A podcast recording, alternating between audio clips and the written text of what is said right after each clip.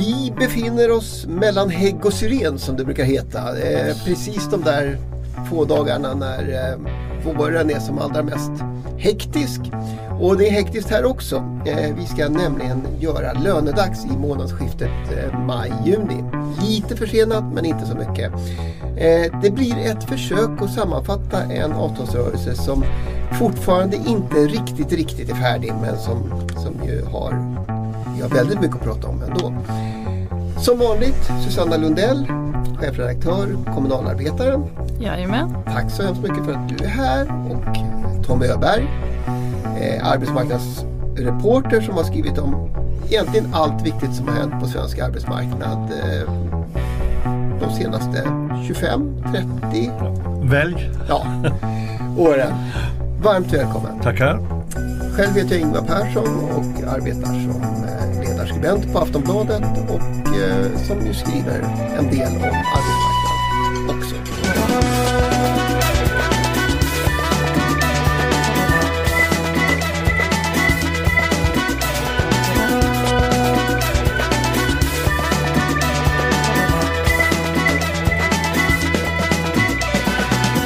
Jag tänkte, som sagt, det här blir ju lite av ett finalavsnitt.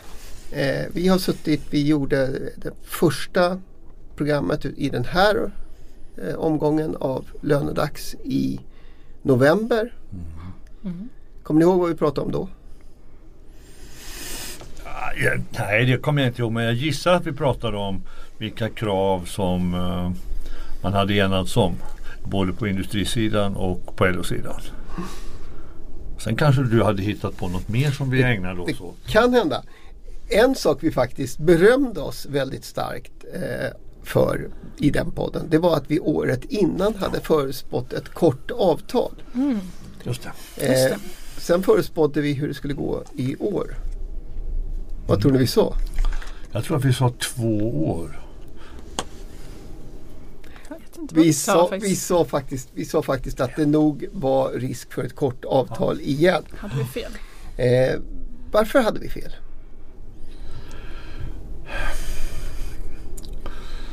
Ja, det är, det är lite svårt att svara entydigt på det för att i, i, kraven var ju som vanligt utmejslade för att omfatta ett år. Men jag tror att eh, inte minst de opartiska ordförandena hade ett eh, betydande inflytande över att börja diskutera en något längre period. Och det verkade ganska tidigt, i alla fall i början på februari någon gång som om parterna kände att ja, kanske. Så att jag undrar om inte ska man skylla på någon eller ska man ära någon så kanske det ändå är de opartiska ordförandena som, som har påverkat detta. Susanna, Ja, jättesvårt att säga. Det kan ju vara också en påverkan sedan året innan. Att man hade svårt att se att det skulle kunna bli långa avtal igen. Å andra sidan sen, fick vi en LO-samordning och så vidare så att det fanns ju förutsättningar. Frågan är vad vi visste där i november. Vi visste ju inte riktigt. Vi hade inte alla fakta egentligen för att kunna göra den, den bedömningen. Eh, så. det, vi, det vi sa då eh, och som väl var alldeles riktigt det var ju att det som skapade korta avtal tidigare det var ju den här ekonomiska osäkerheten. Just det. Eh, och den finns ju kvar. Skulle man väl kunna Ja, Trump säga. är ju kvar och så vidare. Ja, precis. Så- Brexit. Ja, Brexit och, och, och så vidare. Så, Mm. och nollräntan och, och, och Mm. alltihopa det här. Mm. Eller minusräntan till och med. Men samtidigt Susanna, eh, just på kommunalsidan så slöt man ju ett längre avtal redan. Ja, det gjorde man Avtalet- ju. Det visste vi ju faktiskt. Så nej, men då är frågan Mm. vad, är, vad, vad, vad upplever man som fördelar tror upp, som du har uppfattat i en bransch där man får till ett lite längre avtal? Jag tycker att det blir en stabilitet. Det blir en ökad, man känner till hur, hur situationen är eh, och behöver inte ha ständiga förhandlingar på samma sätt. Eh, och det skapar en trygghet och ett lite mer eh, lugn tycker jag på arbetsmarknaden hos båda, både fack och, och arbetsgivare. Sen finns det alltid andra saker att syssla med och titta på när det gäller villkor och så vidare mer långsiktigt. Men eh, jag tycker att det, det, det är någonting som, som känns när man inte ständigt har de här ettåriga eh, korta avtalen. För då blir det så att säga avtalsrörelse hela tiden. Ja. Mm. Nej men just att, eh, att kunna i arbetsgrupper eller i, i eh, andra informella grupperingar eh, ägnar sig åt svåra frågor som man inte klarar ut när man bara ska göra ett ettårsavtal. Det kanske är också en, en, som Susanne är inne på, en viktig del när man blir mera benägen att kanske teckna ett längre avtal. Att det finns frågor som vi då kan försöka lösa ut under två eller två och ett halvt år innan det drar igång igen. Mm. Och det har ju varit mm. eh, så att säga en utav eller en av de saker som har varit väldigt framgångsrik på svensk arbetsmarknad. Ja. Att, man, att man har kunnat erbjuda stabilitet mm. och arbetsfred under, under lite längre tid. Mm. Absolut. Eh, för, för, jag ska faktiskt, jag satt och lyssnade på det här alldeles innan programmet. Så, så vi, vi var lite sådär oroliga över att man istället skulle gå in i en regim där, där korta avtal blev det normala. Mm. Alltså ständiga förhandlingar om, om man etablerade det som en, en regim just därför att det faktiskt skulle mm. eh, försvaga en del utav samförståndet antagligen. Trodde vi då. Mm. Eh, så att eh, vi kanske hade fel men, men eh, resultatet föll i så fall ut åt ett håll som väl finns anledning att vara Ja, de återgick kan man säga till, till den ordning som vi egentligen har vant oss vid. Ja. Alltså det, det, har funnits två tillfällen under 19 år då, då det har varit kortare perioder och, och, nu så är man tillbaka i någon mening i, i de här treåriga perioderna. Så att um, det kanske fanns en ömsesidig strävan bortom de osäkerheter som, som alla levde med att, att försöka hitta ett sätt att mm. på nytt ha arbetsfred i tre år i stöten. Mm. Det tror jag. Ja. Kan det också vara så att man, att man eh, hade som man säger, jag vet inte, man kan använda uttryck gafflat säger vi. Mm. Gamla artillerister. Det betyder att man liksom försöker hitta någonting på mitten. Mm. Eh, för jag menar det, ju, det, var ju ändå så att, att lönenivåerna eller löneökningsnivåerna hade ju växlats ner mm. från de fackliga kraven. Samtidigt som de inte hade växlats ner så mycket som arbetsgivarna egentligen ville se. Ja men så var det ju. Mm. Eh, så det blev ju väldigt mycket en repris på, på det sättet. Och nu mm. kanske det var lättare att komma överens om mm. mm. den här nivån. Mm. Ja, en annan sak vi pratade om eh, i det första programmet. Det var tonen i förhandlingarna. Inte minst du Susanna mm, pratade ju om att, att eh, tonen i till exempel byggförhandlingarna hade mm. varit väldigt eh, kärv mm. Eh, året innan. Och så funderade vi på om de skulle bli bättre. Mm. Har de blivit det? Alltså det är en bra fråga om man blir bättre. Jag tycker i alla fall inte att det har känts riktigt lika illa som det var då. Eh, om man tittar generellt eh, stort perspektiv på, på samtliga förhandlingar. Sen har det väl varit lite kärvare i vissa förhandlingar. Nu har inte jag suttit med som en fluga på väggen till exempel när HRF och Visita har förhandlat så jag vet inte men jag kan ju tycka mig utifrån mitt perspektiv det jag har läst och så skönja att det har varit tufft där till exempel. Och det, visst, det finns väl eh, fler sådana exempel men jag tycker nog att det var tuffare förra gången. Ja, alltså på, när det gäller på, på byggsidan så tycker jag att det är en, en otroligt stor skillnad. Alltså det är någon slags smekmånad känns det nästan som tycker jag mellan Byggnads ordförande och förhandlingschefen på, på BI. De faller varandra om halsen av och till tycker jag och, om hur bra det är och hur lätt det är att hitta varandra. Och, alltså, det, det är nästan som man undrar hur kunde det vara så svårt förra året och vara så lätt nu? Vilket är det som är, som är riktigt eller är det överdrifter vid båda tillfällena fast mm. åt två olika håll? Mm. Så att Egentligen är det nog så att det är först nästa gång som vi ser om har de etablerat ett nytt samförstånd som gör att det inte blir lika infekterat som, som vi har lärt oss bakåt i tiden att det faktiskt har varit. Va? Sen håller jag med Susanna om att på, de, på en del andra ställen har det varit rätt så grinigt. Mm. Och just därför många fler varsel än vad i alla fall jag trodde när industriavtalen, de första då i slutet på mars tecknades. Då trodde jag nog att nu skulle det löpa på ganska så smärtfritt. Mm. Men det har det ju inte gjort. Utan det har ju strulat på ganska många områden. Och tonen har inte varit särskilt trevlig av och till. Och det är väl egentligen två arbetsgivarorganisationer som kommer tillbaka i det här mönstret? Ja, det är absolut. Alltså det är Visita och Visita Almega. Almega mm. gång på gång. Mm. Vilket ju speglar att, att arbetsgivarsidan ju förefaller inte vara överens. Vad är, vad är, alltså om märket träffas och ett antal industriarbetsgivarorganisationer gör upp om detta är de andra då egentligen inte överens med, med sina egna om vad det här innebär? Eller hur ska man tolka att de ständigt sätter sig på tvären? Det, jag tycker att det där är, är lite bekymmersamt och svårt att förstå. Mm. För att normeringen är inte bara en siffra, normeringen är ju också en konstruktion. Och helt plötsligt så uh, blev det bråk om, om hur konstruktionen skulle tolkas. Trots att det egentligen var klart när industrin gjorde upp så ifrågasattes detta gång på gång och än så länge så ligger det ju fortfarande varsel fram till 8 juni på ett par områden som vi inte riktigt vet. Löser det ut eller gör det inte? Mm. Så att, ja, lite besvärligt. Mm. Ja, Nej, jag tycker det var en väldigt fullständig teckning av, mm. av läget. Mm. Men kan, kan det vara så här? Därför att det, om, för det, det har ju varit eh, upprepades ungefär samma situation gång på gång på gång. Och, mm. och, i alla fallen så går ju alla, alltså arbetsgivare och fack går ut och säger vi har vunnit vår viktiga principfråga. Mm. Eh, Almega har ju varje gång sagt att ja, men vi, nu, nu har vi hamnat på märket. Eh, Medans Seko eller Fastighet eller, eller Fastighets eller vilka förbunden nu har rört sig om har sagt att nu har vi fått igenom låglönesatsningen. Och så har båda sagt det. Och det, och det är ju en sorts utrymme man har i en, i en förhandling att, att tolka lite grann. Mm. Men här Eftersom det varit upprepade gånger så betyder det ju att medlare från Medlingsinstitutet har fått gå in och döma av, inte en gång, vilket man väl kunde ha tänkt sig mm. som rimligt, utan gång på gång på gång.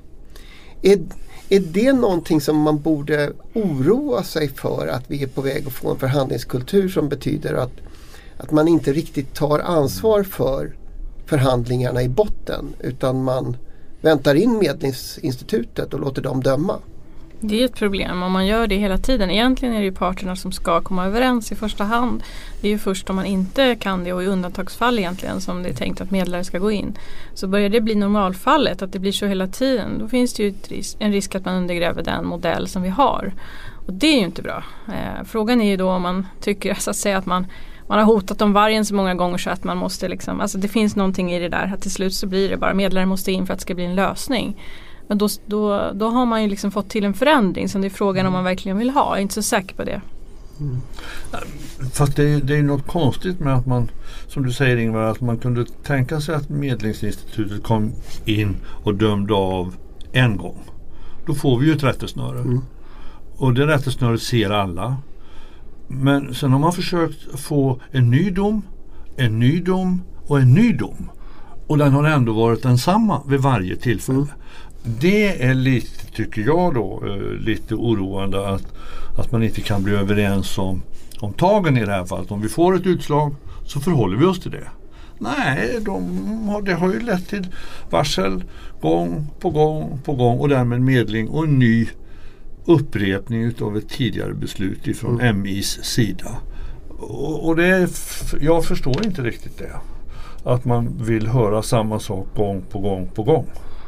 Men handlar det inte om, i så fall, alltså är inte den rimliga tolkningen att man inte gärna vill ta ansvaret själv? Man behöver någon att gömma sig bakom. Ja. Mm. ja. Det tycker jag är en rimlig utgångspunkt att säga. Men då tycker jag igen, det där borde arbetsgivarsidan framförallt ha varit klara över och överens om när de gick in i den här förhandlingen att när vi får normen fastställd på industriområdet så gäller den. Alltså. Det är, så, då behöver vi inte pröva det med hjälp av Medlingsinstitutet gång på gång. Nej. Det är en, en konstig ordning. Mm. Men det här är väl ett tecken på att man inte var så överens? Ja, det, på ytan såg det ut som om mm. man var men i verkligheten så visade det sig att det fanns betydande oenighet. Mm.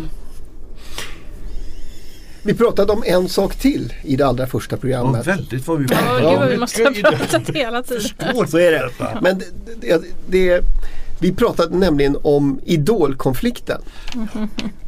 Mm. Som ju inte riktigt blev av men som ändå eh, var eh, stor. Och vi frågade oss, eh, eller påstod skulle jag säga, att idolerna visade vägen. Eh, har de gjort det? Det där är svårt att säga att, att de verkligen har gjort det alltså, eftersom i, i någon mening, eftersom det inte löste ut, det blev ju inte, så kan man ju säga då, ja just det, det, det sattes ett mönster Mm. redan i samband med den hotande idolkonflikten.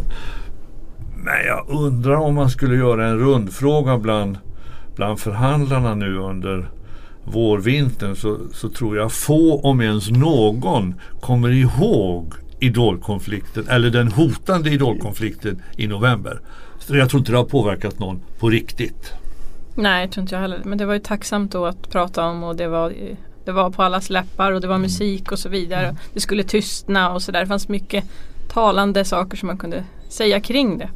Men eh, nej, jag tycker inte att det är något man hör att det pratas om nu. Meet 2024's most anticipated robot vacuum, Eufy X10 Pro Omni. With powerful 8000 PA suction and MopMaster's dual mop pads, it keeps your floor sparkling clean. It's the winner of five Best of CES awards, and Digital Trends says it boasts almost all the same features as robot vacuums that cost twice as much. Want to know more? Go to eufy.com, that's EUFY.com, and discover X10 Pro Omni, the best in class all in one robot vacuum for only $799. Nej, Vi har inte etablerat en idolnorm. nej det tror jag inte det vi tror jag inte vi har gjort. Då, då kan vi stryka den Ja. punkten. Eh, men idag då? Som sagt, det är inte riktigt färdigt. Det ligger fortfarande varsel, det är avtal kvar att skriva. Det kommer och, och, och det skrivs fortfarande avtal. Eh, Kommunal hade skrivit ett antal nya med, med de kommunala bolagen. Va? Eh, precis nu. Eh, så, så jag menar, vi ska inte göra misstaget att säga att allting är färdigt Nej. och summera. Men till dags dato så kan man väl säga att det är, ju, det är några stora frågor som jag tycker har, har svävat över den här podden varje gång. Eh, en av dem har ju handlat, och inte bara över podden utan över avtalsrörelsen. En av dem har ju handlat om eh, jämställdheten i lönebildningen och, och, och skillnaden mellan eh, kvinnors och mäns löner som ju är några olika saker men som bland annat handlar om, om eh, eh, att det är stora yrkesgrupper av kvinnor som har väldigt mycket sämre betalt än deras Mm. eh, kompetens och behörighet egentligen skulle ge. Så då blir ju frågan Kommer 2017 att eh, kommas ihåg som ett år när jämställdheten blev eh, mycket bättre på svensk arbetsmarknad? Alltså, löneskillnaderna mellan industriarbetare och undersköterskor minskar ju men det sker ju i en eh, fortfarande för liten hastighet. Det måste till mer. Men undersköterskorna till exempel, det påslag de eh, fick kommer ju ha en viss effekt. Men då, får ju inte, då kan ju inte klyftorna fortsätta att, så att säga, det får inte fortsätta gå åt fel håll om industriarbetarna eh, löner ökar som de har gjort tidigare och undersköterskorna inte fortsätter att få, då kommer vi ändå få den här, jag tror det skiljer 2600 kronor nu mellan en industriarbetare och en undersköterska. Så att det där är ju någonting, det måste man ju fortsätta att arbeta med. Och då är undersköterskesatsningen egentligen ett arv från 2016. Ja, egentligen är det ju så. Nej, Och jag tror inte att 2017 eh, kommer att bli ihågkommet som året då, då jämställdheten tog ett stort kliv mot minskade klyftor. Möjligen kan man säga att, att det sker någonting men det sker inte på grund utav de avtalade löneökningar vi har kommit överens om utan det kommer i så fall an på alla dessa välutbildade kvinnor i offentlig sektor som har sifferlösa avtal som tar ut ungefär dubbla märket. Det kommer att höja kvinnosnittet på arbetsmarknaden. Men, men det kan inte de som har träffat siffersatta avtal berömma sig utav. Utan det är faktiskt en annan del av verkligheten som det är marknaden som korrigerar en del. Och, och det är egentligen inte 2017 som avviker ifrån någonting utan så har det varit nu under en följd av år att marknaden korrigerar en del saker, inte minst på den offentliga sektorn. Det är brist på sjuksköterskor, det är, lärarna är väldigt uppmärksammade, det är brist på socialsekreterare, undersköterskorna har fått en särskild satsning och så vidare och så vidare. Och det här slår igenom. Men det är inte för att en grupp har liksom avtalat sig till en relativlöneförändring. ändå, ändå kan man väl säga att på ett kanske inte så stort men på en, på en liten punkt så blev det väl en, en, ett skifte i tolkningen av vad eh, industrinormeringen betyder. Mm. I och med att man faktiskt har fått igenom att det går att göra en låglönesatsning och att den liksom kan rymmas inom systemet. Mm. Det, är ju, det är ju egentligen nytt att arbetsgivaren har accepterat den? Ja, jag tyckte redan när industrin gjorde upp att uh, det här är en förändring. Ja, alltså, man kan nästan gå tillbaka till 98, 2001 till 2004 då det fanns lite töjmån i den så kallade normen. Man accepterade tre, fyra tiondelar till de mm. lägre betalda och det ansågs inte alls hota normeringen. Nu är vi tillbaka där, kanske. Mm. Jag skulle vilja se det en gång till faktiskt innan jag riktigt litar på det. Men, eh, men det är en förändring, absolut är det så. Men på väldigt små tal? Oh, ja. Jo, men dock om man kan fortsätta att få liknande i kommande avtalsrörelse till så då kan det ju bli en effekt av det. Mm. Men då gäller det att man inte behöver betala. Det finns ju också exempel på, även om låglönesatsningen har eh, Folk har skrivit under på den men till exempel i HRFs fall då var man tvungen att de som inte hade varit anställda, var mindre än sex år tror jag, de fick då 80 procent utav och då har man ju fått betala med någonting och egentligen ska man inte behöva göra det. Så, men det är väl ett undantagsfall, de allra flesta förbund har väl inte haft den typen av, att de har behövt göra den typen av avkall. Nej. Åtminstone inte som de själva skulle nej, nej. gå med på. Nej, men det är väl som, som Susanna säger, HRF som, som har tvingats till och Handels mm. gjorde förändringar i sitt arbetstidsavtal på, på lagersidan som också kom de butiksanställda mm. till del istället. Mm. Så att eh, ja, man kan se det på lite olika sätt. Va? Men, men riktigt utan någon form av eh, motvaluta rakt över blev det inte. På några ställen kan man nog tala om att man fick betala för en del av detta. Så, så man, det vore det ändå rätt att säga att, att det här om låglönesatsningen har varit ett genomgående tema som vi har pratat om och som, som man har pratat om i så är det lika mycket symbolik som faktiska pengar. Ja, eller ja. om man vill vara elak, det är mer symbolik än ja. verklighet. Så det betyder att, att något, eh, om det inte blir en massiv, det blir inte året när jämställdheten bryter igenom så blir det heller inte året när eh, jämlikheten i meningen en massiv låglönesatsning bryter igenom. Nej, tyvärr inte. Nej. Man skulle hoppas det. Mm. Men tittar man på vad, vad, man avtalar om och, och de faktiska löneökningarna så, så är faktiskt skillnaden under 20 år i rad i snitt 0,7 procent om året. Och den försiktiga låglönesatsning som vi nu ser kanske är värd för de lägst avlönade en tiondel extra mm. under tre år. Så att eh, 6,8 kanske i snitt räknat på hela arbetsmarknaden. Och när vi kommer att summera detta så kommer stora delar av de som idag har tjänat över 24 000 och fått 2% kommer att ha fått närmare 3 mm. Och därmed så kvarstår samma obalanser fast på en något högre nivå. Mm. Så att eh, det är svårt att åstadkomma saker i centrala avtal när de är så försiktiga i sin fördelningsprofil. Så det, det, det återstår att se hur, hur det där kommer, oh ja. och, kommer och vi kan räkna med att frågan inte precis är borta ur svensk Nej. arbetsmarknad. Nej, inte alls. Eh, är det några andra stora stora frågor som eh, vi liksom har kvar efter, efter avtalsrörelsen nu?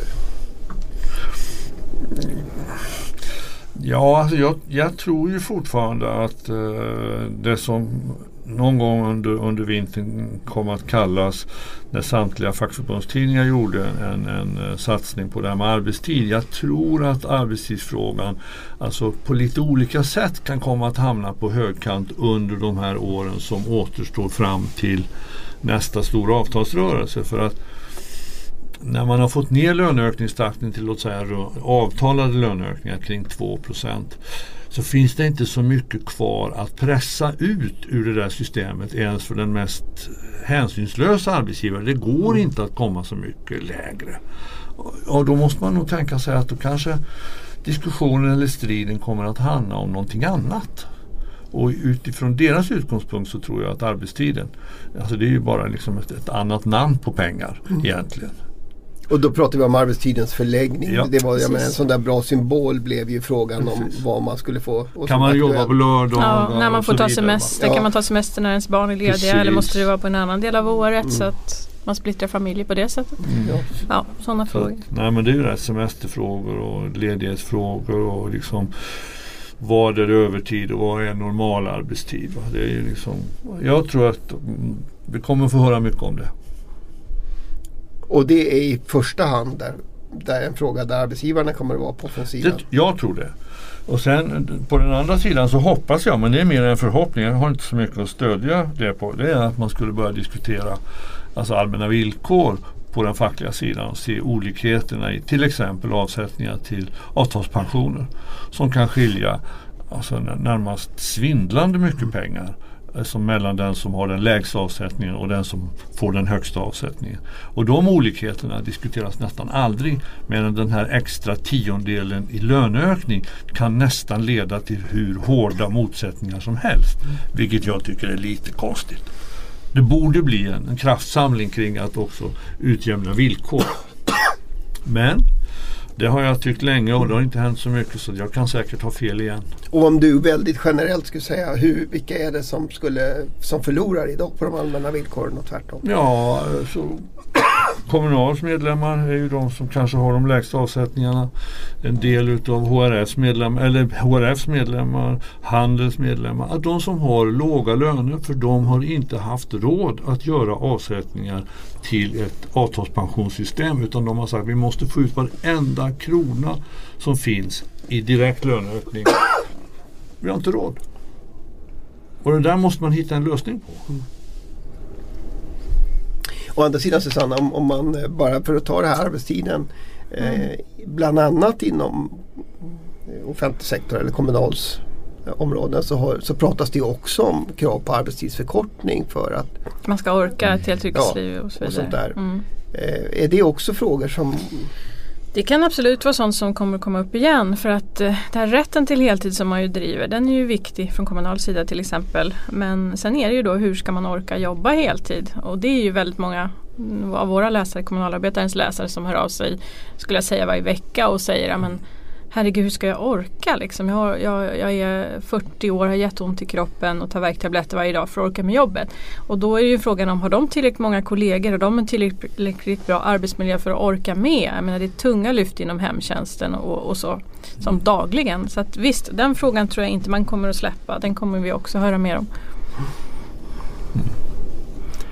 Så väldigt mycket av det vi gick in i i den här säsongen utav Lönedags med eh, kommer att följa med ut också. Även om det nu finns avtal. Det, det kan man säga. Det, Men eh, en fråga, jag ska ta den också bara som en avslutning. En fråga som, vi, som jag har svävat över det här också. Det är ju fungerar systemet? Fungerar idén om industrinormen? Eh, eller är vi på väg in i något annat? Eh, törs vi svara på den frågan efter det här? Ja, alltså, jag tycker man kan svara mm, ungefär lika säkert eller osäkert nu som för två eller tre avtalsrörelser tillbaka. Alltså det har ju alltid funnits ett slags eh, mummel eller lågmäld kritik. Men systemet eh, alltså, har ju en beundransvärd förmåga att ändå anpassa sig och vrida sig något för att svara mot, mot de krav som finns och leva vidare. Och så länge inte i det här fallet industrins anställda gör uppror och säger att vi accepterar inte att vara riktkarl för de andra springer för fort, tar ut för mycket. Ja, då kommer det att fortsätta. Jag tycker det är en jättesvår fråga men jag, Mm. jag tycker du jag håller med dig, Mm. säger vi. Ja.